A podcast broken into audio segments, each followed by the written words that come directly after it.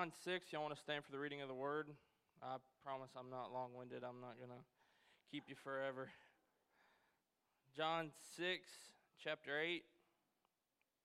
Excuse me, chapter 9. And yes, I know it's John 6, Brother Jacob.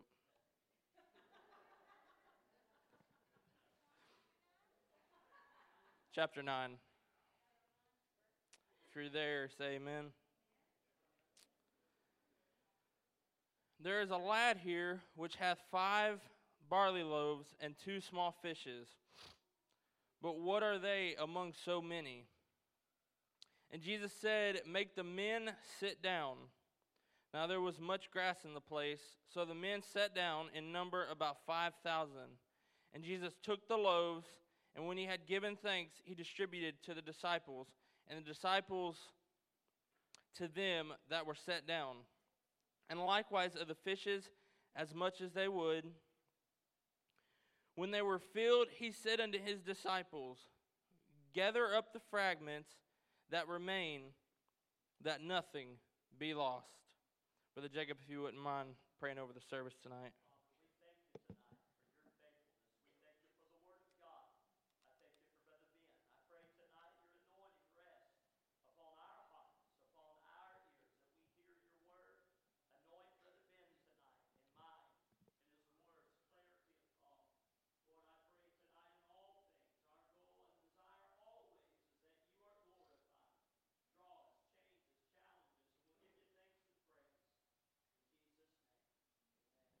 May be seated. I want to preach tonight on He Knows the Pieces. It doesn't matter what you're going through in your life.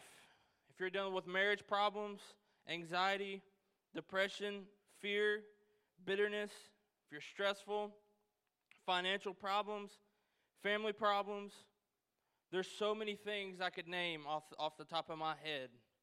But just know God knows all the pieces to your problems.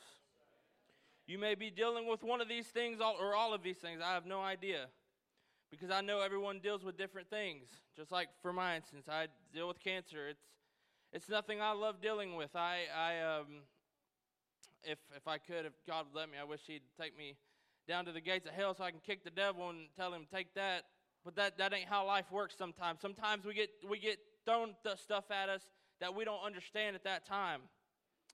But I know a man that can take every single thing you're going through and turn it right around. Just like Jesus fed the 5,000 men and women. They were all hungry, so Jesus multiplied and fed all of them. There were pieces of fragments left over. Jesus said, Gather up the fragments. He knows your pieces, He knows what you're dealing with. For the word fragment, the word fragment, it means a small part broken or separated off of something. You may feel like you're broken and you're, you're broken off of something or maybe someone. I don't know. But just know He knows you're there. I believe He said, Gather the fragments because of what may come down the road. They didn't know what they were going to do. They, there was so there was I know for a fact 5,000 men. That doesn't count their wives and children. I, th- I believe there was at least 15,000 that were up on that hill. Everyone fights some kind of battle. If you're feeling any type of way about yourself, I can promise you Jesus has control of the fragments and he wants to use them to make something special out of you. I can assure you, when you feel like, why am I going through this? Why isn't anyone else going through what I'm going through? I can promise you that other people are going through stuff too, not just you. I can promise you that. But I know a man who can take it right out of your life and turn it into something beautiful. It may not be right when you want it to be, it has to be His timing. I had heard a message, I don't remember who preached it. It may have been Brother Randy Snow, I'm not sure.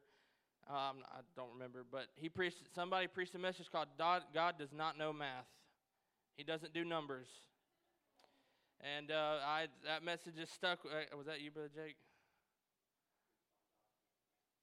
It may have been you. I don't. He can't do math. I know that. I don't have no idea, but but but I know a lot of people, they will, that call themselves Christians,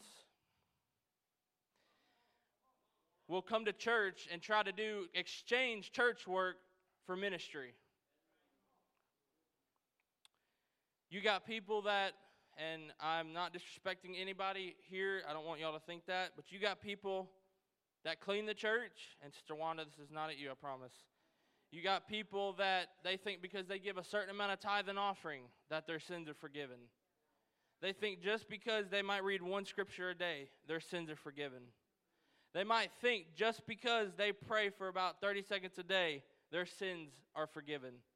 But I tell you what, if you want to live in this life with Christ and you want to prolong and live till the rapture takes place, or until God says it's time for you to come home, then you better stay in His Word and pray and read every day. Many people go to church for the wrong reasons. You have maybe the fun church, the exciting music church, the youth church, the kids club church. This is a real big one in today's time the Republican church. That is a big deal that I'm now seeing in most churches I visit with my dad nowadays. A lot of people are real political in church nowadays. It's sad.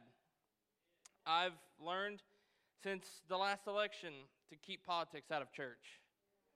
Politics can make and people turn on each other. It, it's sad, but it's true. You have the social justice church, the business leader church, the athletic church, and in reality, all you need is a Jesus church. You just need a little bit of Jesus here and there. People nowadays don't go to church for help, they go for fun time. At least that's what I've seen here nowadays. I come to church for help. I don't know about what you come for, but I come for help. And people wonder why they can't find the help they need. It's because they're going for the wrong reasons. Even young people feel these things, and trust me, they can feel just as hard as you can of these certain things. If you feel like your life is just fragments, just turn it over to Him and bring what's left to Jesus. What He did with those pieces mattered down the road. You know, in today's time, we if that would have been in today's time, we would have said, "Oh, we don't need it." No, we got we got we got food down the road. We got restaurants. We got all that kind of stuff. They didn't have that kind of stuff back then. They didn't have a portable refrigerator you could bring with you on the road and stick it in the refrigerator and say, "Oh, we could just heat it up later on." They didn't have that. They had just what Jesus had. I believe he used them down the road like I said. Your entire life is like a puzzle. You put pieces by pieces together. I remember at Bible school, Susanna Lahan, she uh, she taught a, she taught a message in uh, in the uh, missions classes about your puzzle piece, and I actually saw my puzzle piece the other day, and uh, that kind of opened up this sermon to me a little bit. And I'd sent it a picture to her. She said, "You still have that thing?" I was like, "Yeah, I do." I said, Yeah. She said, I can't believe you still have it. I said, Well, I said, I never parted with it. I said, it actually stays beside my bed every night. And um, it was just, it was a great sermon. But ne- God never puts incorrect pieces in places He don't want them. God don't waste anything. You're not here just to be here. You're here for a purpose. He has a purpose and will for each and every one of your lives. Uh, Sister Carolyn, Brother Danny, if y'all will come, please. Y'all can, if y'all can stand with me.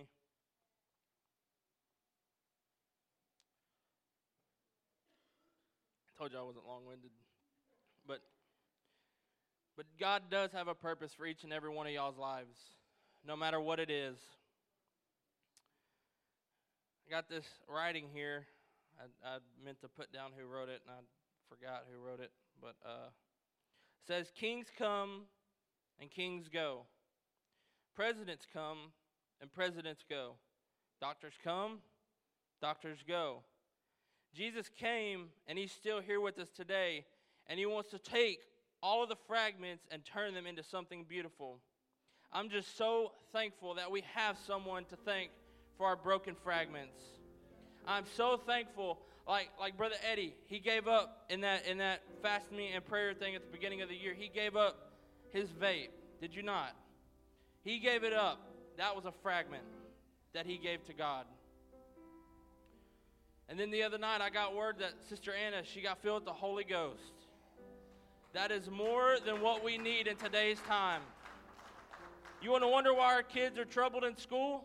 It's because they kicked God out of school. I'm so thankful for Christian schools like Brother Jacob was over. I'm so thankful for that. It's it's it's uh it's really it's schools young people nowadays have really not bothered me, but the way they act has bothered me. You can identify however you want, whatever you want. I read a deal about Invite, Inviter High School. A girl wanted to identify as a cat. She wanted a litter box put in the bathroom. Well, they wasn't going to do it. Her mom threatened to sue the school. So by court order, they had to put a litter box in the bathroom. I don't know what goes through these kids' minds to get them to want to turn over to that kind of stuff. But I know where my mind at and where my mind is going tonight. If you're dealing with something in your heart, it, it could be anything in your life. And don't worry about other people because you're here at church. You're to have to, and trust me, when, you, when the rapture takes place, you get to heaven, you're going to be standing before billions of people. And God's going to ask you, why did you do this? Why did you do that? What happened? Why aren't you living for me? He's going to ask you those things, whether you made it or not. But I want you to raise your hands if you're dealing with something in your heart and you need prayer tonight. I want you to raise your hand right now. See that hand.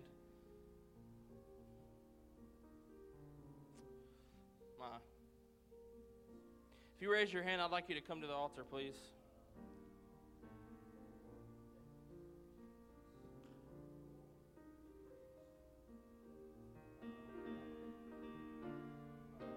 Hallelujah. Some of the prayer warriors in the church, can I get you to come behind them and lay hands on them? We're going to believe tonight that these problems they're dealing with aren't going to be anymore. Hallelujah.